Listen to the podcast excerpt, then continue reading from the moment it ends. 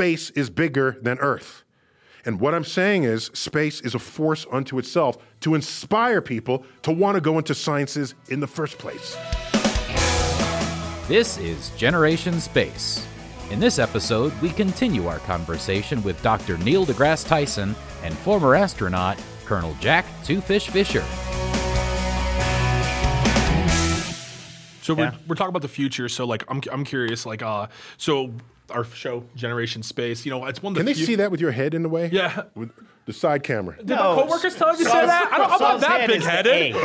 Saul's head's the A. You're the A. Where, where we go? Uh, okay. it's, it's on someone's water bottle, maybe yours. Okay. I got one. There we go. Yeah. There we go. Oh, yeah, yeah, uh, I yeah. saw that. There we go. I got our sticker on there. Very but, cool. Like, I love it. Yeah. But, like, so, but, but when I think about Generation Space, too, it's like, you know, we have the different generations, Generation X, this and that. But it's like baby. It's my mom and dad's, the baby boomers. boomers. But then it's like the thirteen-year-old walking to school, listen to a Neil deGrasse Tyson podcast. Um, it's one of the few generations. Or this that, podcast. Or this podcast, yeah. Hey, that good, that, yeah, that, yeah, that there we good go. There, that's nice. Yeah, uh, product placement and everything. Um, but um, so when, when, when we think about the um, you know twenty sixty, and we think about what could be, um, what, so like what are the, some of the things when you're talking to kids, when you're talking to STEM audiences, what do you tell them to not just be the twenty percent pessimistic, but like what do you, what, what gets you going, what gets you excited for I, I what's have a, possible? I have a, a slightly more sort of uh, uh, nuanced way that this can all unfold. And this takes longer than an elevator ride. So the it elevator does. pitch, mm-hmm. okay, let's go into a tall building.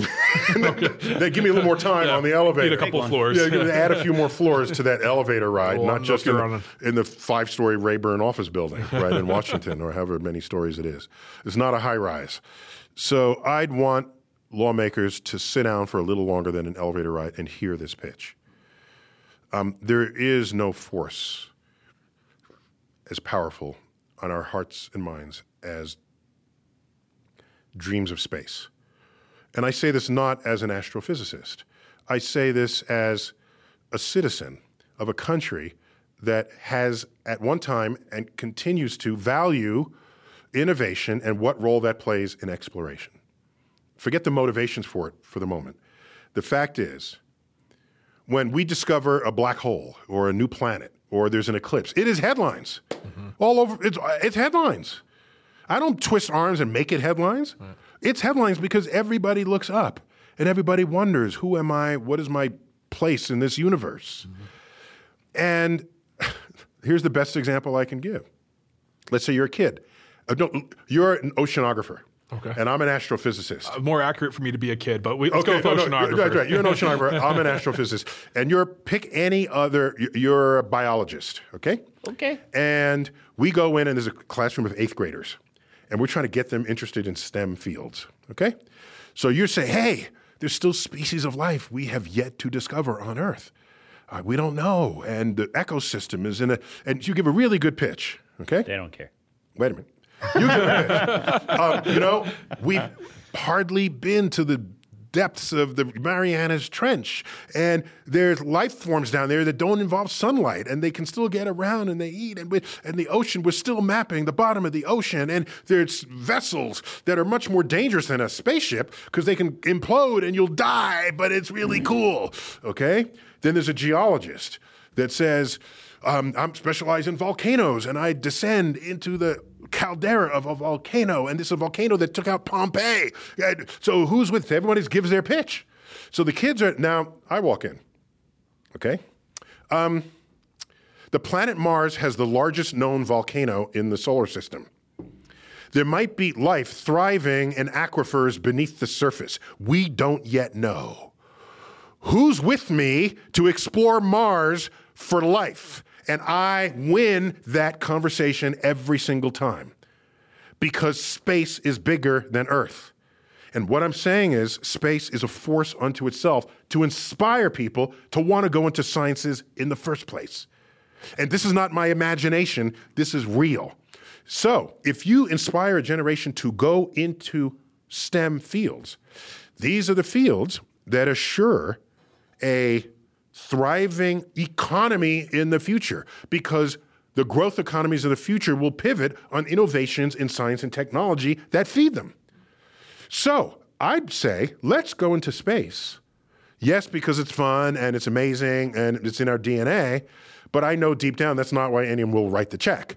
Let's go into space, because if you do, you will infuse our culture with an attitude and an and a perspective and a and a desire to want to be part of that enterprise. And they will become scientists, technologists, mathematicians, and if they don't, they'll become other professions that'll still matter in that field. Oh, you want to be an attorney? What are the land rights on Mar- on the moon? Who owns the moon? Who owns this asteroid? It says, we need some laws surrounding that. Suppose you meet an alien and you kill it. Is that murder? It's, is it murder if they're less intelligent than you? Is there murder if it's... So there are other uh, walks of life. Medicine. We need... We want to keep you alive. Food. What food are you going to eat two years down the line? Agriculture. Are you going to grow food when you get to Mars? It's all there. So I would say a vibrant space program led by the government, making the first investment where then private enterprise can and often does take it up afterwards when the... when the risks are quantified, will completely transform not only our country but all of civilization. Because science literacy will be a fundamental part of what it is to be a participant in our civilization. And today, I don't see that. Science literate people are science literate and other people are rejecting science. What's that about? What, do you want to move back into the cave tomorrow? What are you doing? So... So that spiel that I just gave, I could probably tighten it to half that length, but it's still longer than an elevator ride. And today, we have programs to try to get people interested in science. Why do you have programs trying to get people interested? Because there's nothing out there that's otherwise attracting them. When the government does something like, let's go to Mars with astronauts, it makes headlines every week. Here's the new challenge. Oh, we need people to help us prevent us from radiation. Oh, I'm an engineer. I got a solution for that. Uh, we need food three years down the line. How are you going to do that? I've got a way to grow food on Mars. All of a sudden, innovation becomes fun, not the requirement of some government program just to increase those numbers. You didn't need programs in the nineteen sixties to stimulate interest in science. Apollo was doing that. I was going to say for free. No, but Apollo costs money. Oh, no. Apollo was doing that. You didn't need a separate program. People wanted to become science teachers who were science literate. Yeah. It's a culture that we would lead to. It is. I, and I'm not going to skeptify what you said. No! I'm going to amplify what you said. Boom. There it went. Boom. Um, fist bump on skeptify. But I'm going to use another another saying for you New, New Yorker folks. Uh, it's man. Like a self-licking ice cream cone. You you do great things. You inspire kids to do STEM. They do more great things. You you inspire more kids. It is a multi-generational effort. It has to be. And uh, when I when I was applying for the astronaut program, I was in the F twenty-two squadron, greatest fighter ever made. And I asked who was inspired by Apollo. Every single person in the room raised their hand. They're all in their fifties, um, and they created that. So those great things come from the inspiration. But I do think that we are. Unlike b- before, I got to keep going it's back diff- to it. It's different this it's time. Different yeah, it's different this time, time. Baby, because we are seeding industry. The XPRIZE seeded a commercial space tourism industry. I can't even imagine getting you to see space. And with your ability, like Shakespeare, to explain that to everyone, I have a friend who's an author, Patricia Cornwell. I know Patricia, yes. And... and, and If she could see it. Nobody if, doesn't love Patricia Cornwell. She's oh, my great. God. Love the lady. Yeah. But and her, you, her latest novel is, is in space. It is? Yes. Has, have to is read. It out yet? It it's, comes out uh, one October. Oh, okay. So, oh, oh, so he, and, he's got the inside yeah, track. Man, yeah, yeah, giddy, giddy up. Week out. Coming up. This is like a murder in space or something. It, yeah. It's a James Bond And she, space cares, she cares person. About facts. She and, does. Oh, okay. Yeah, yeah. So, yeah but imagine a scientifically her literate novelist. Yeah. Or you or...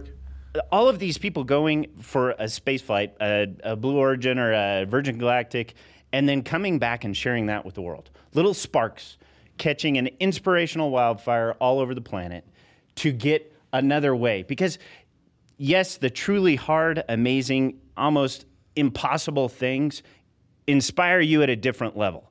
But uh, being a friend of the Onizuka family and going to Challenger centers all over... Mm. Um, Ellison Onizuka from Challenger, yeah. Yep, mm. and uh, it's it's it's a uh, you know I, I I can inspire kids by showing them about capillary action and almost drowning myself with my Kool-Aid. You know, you can, you can inspire kids by showing them things that don't even make sense, that open their mind a little bit. The things that open their mind wide open, that's hugely inspirational. That's lifetime inspirational. But you can get them down the path with even the little stuff. And so the more, f the more ways that we come at the same problem, another seeding of industry, commercial crew program. We paid them to design it for us. They thought there was going to be a, you know, uh, economy, economic reason on the other side. So they're engaged. And now we're going to have a huge foundation of capability to get folks to orbit as opposed to what we would have had. Well, we've been working on that for twenty years. Consider commercial crew programs not twenty no, I'm years no, I'm old. talking about I'm, I'm talking about the intent to have commercial uh, tourism. Okay, that's been that's been on the table for at Tourism least two decades. Tourism is one thing. Commercial crew no, you, program you started. is, you, I, is I, Dragon I, Space. I, I'm going to, okay, okay, I'm just saying. You, right. you mentioned it. I'm just taking them Skeptify. one by one. I'm going to skeptify you. So for Here our audience members who are just listening to this, I'm staying. I'm sitting between both of them. I am a little fearful for my life, but keep, keep going. There's a hold me down, baby. Hold me back. Like Doctor Tyson's a kind of a tall guy. I didn't realize how tall he was. You're, you're kind of on your own, sir.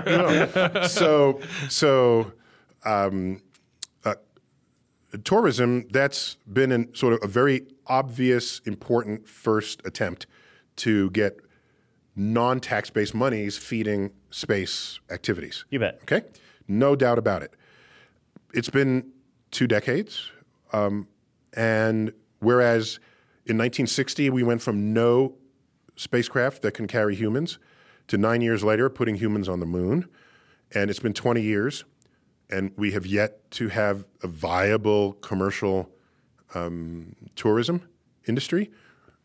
In part because we can do the Vomit Comet, suborbital, we got that. Orbital, that is not a, that's not a simple extension of going suborbital. That is a whole other design of spacecraft with heat shields. And, uh, excuse me, don't say, oh, we're having suborbital like now, and then if, and soon we'll go in orbit. I, I don't see that anytime soon.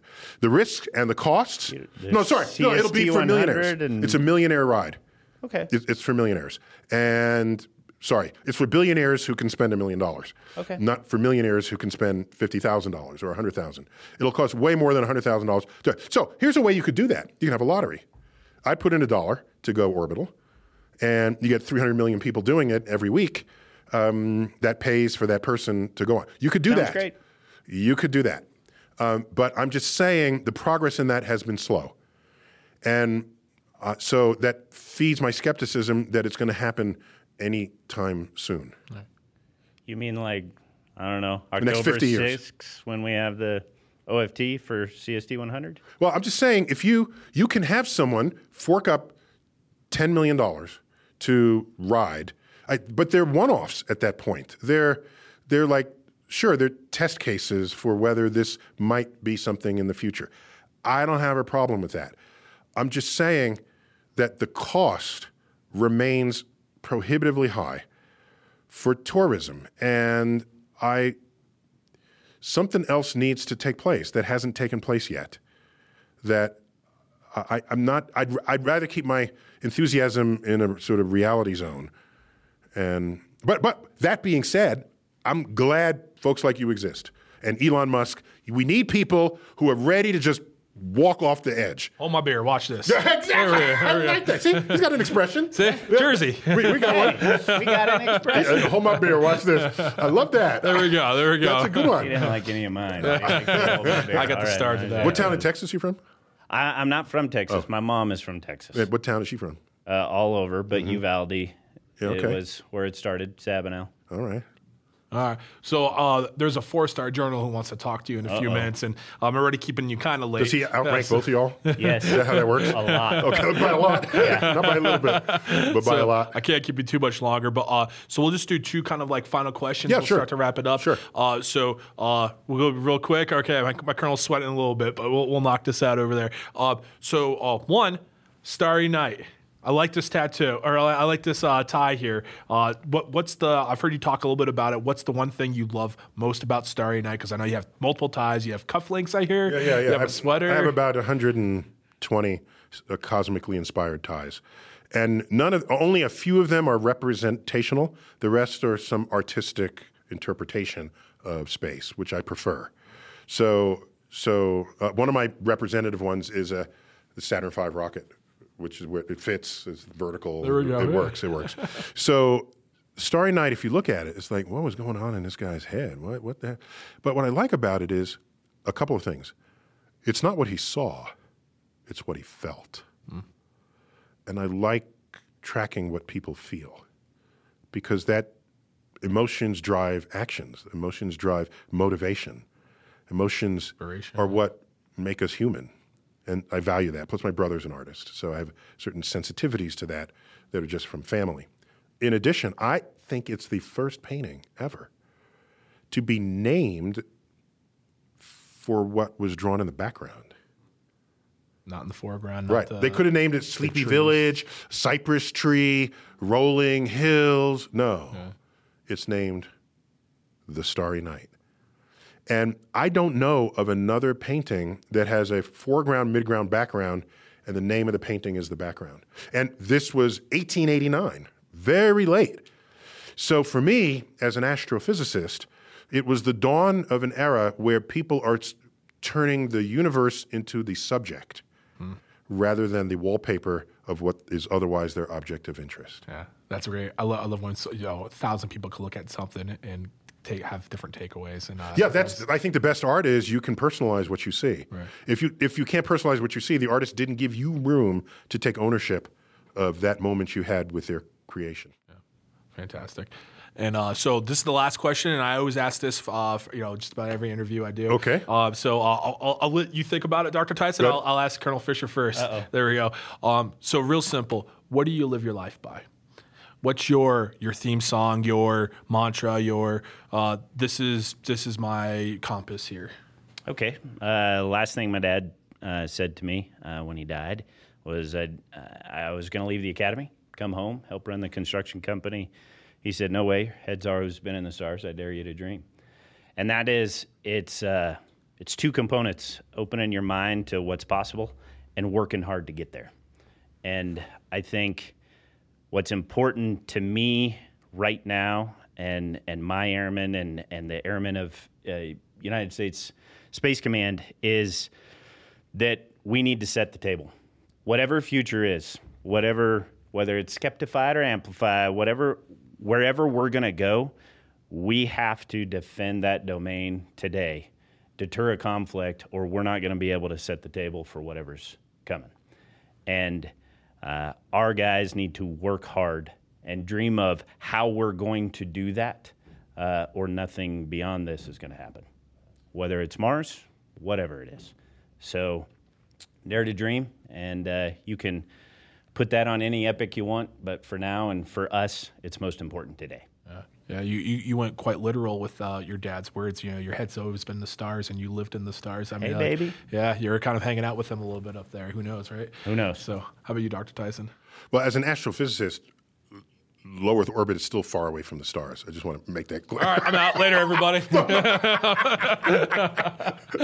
No, what people don't know is if you take a, a globe, a schoolroom globe of the Earth and ask, where is the space station? How far away? People usually stick their hand out far, but it's it's three-eighths of an inch above the surface. So as an astrophysicist, I was never really attracted to Apollo or the space program because they were not going far away enough for me, because I cared about stars and galaxies and the Big Bang and the universe. Right, right. Um, but it's sufficient to excite people, and that's all that really mattered there. Um, I, I just want to comment that what you said, while you're applying it to the here and now, I agree with you that it's a timeless, it's a timeless mission. You could say that at any time, and it would be true. Mm-hmm. You, but you, you in the here and now are applying it in the here and now, and that's a great, it's a great sentiment.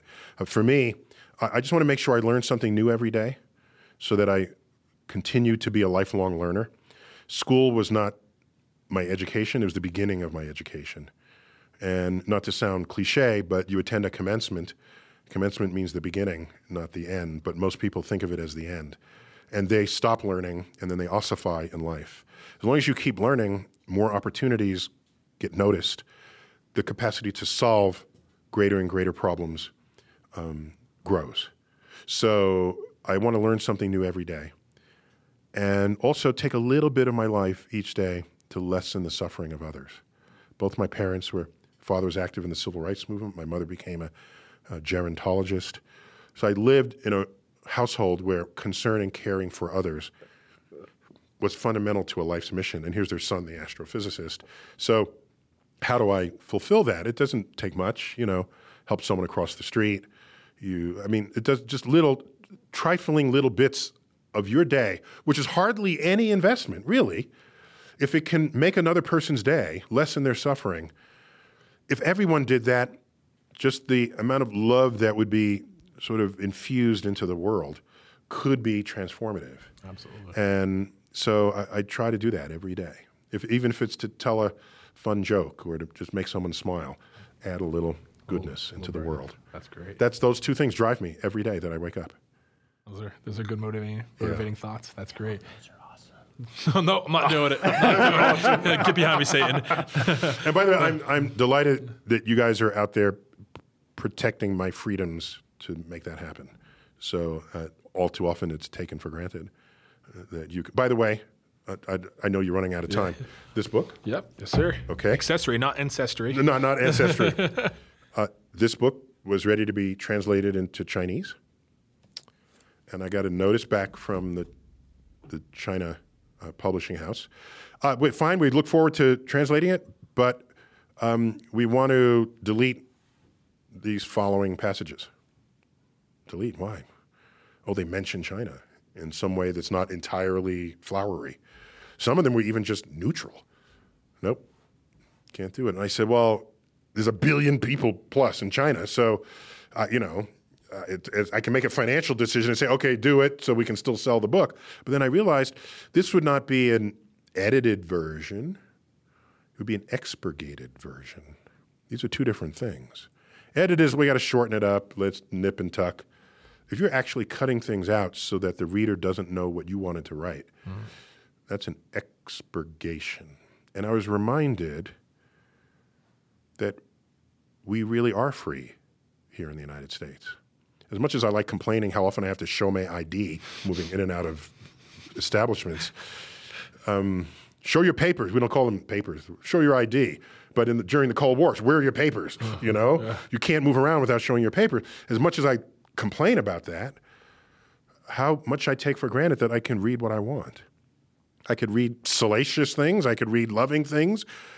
The freedom to communicate is something that not everyone in this world has, and something that is in our first frickin' amendment. So um, I just became a little patriotic there. Uh-huh. And I said, no, you are not translating this book. So no. It does not exist in Chinese. No, no. They're for that lost. reason. They're lost. Mic drop. Mic drop. There we go. Book drop. I didn't mean to get all political here. No, is that allowed? No, absolutely no. I, I think so. I, that got yeah. me going. I'm excited. Yeah. I'm amped up. Okay. Well, uh, so gentlemen, thank you so much for taking the time for being on our show. Um, I think every podcast is special. This one uh, was uh, no different than that. So very special. Thank you for taking the time, both of you. To well, if we're no different, that meant this was an ordinary podcast for you. Well, you know, uh, what's what's the phrase? It's it's awesome. Seriously, what's the name of that he book? Teed no. it up for you. It's, it's awesome. If every Everything is awesome, then nothing is awesome. There we I go. See, that's the, hey, the Lego song says. All right, well, that's it for this uh, episode of Generation Space. I hope you had as much fun as we did here today. Uh, and duck so people can read the poster. There we go. Generation there we go. Space. Okay, there you go. It's over there because I have a big head. All right, that's it. Thanks for joining us, everybody. Take care. Generation Space is a production of Air Force Space Command Public Affairs. Don't forget to check out our other episodes, available on YouTube, Apple Podcasts, Google Podcasts, Spotify, and SoundCloud. You can also subscribe to get all of our future content. All right, don't let your big head lock the sign. Uh, heck, right. Should I go over on that side? Turn the light on. I'll go over here. The views and opinions expressed or implied in this podcast are those of the participants and should not be construed as carrying the official sanction of the Department of Defense, Air Force, U S Space Command, Air Force Space Command, or other agencies or departments of the U S government.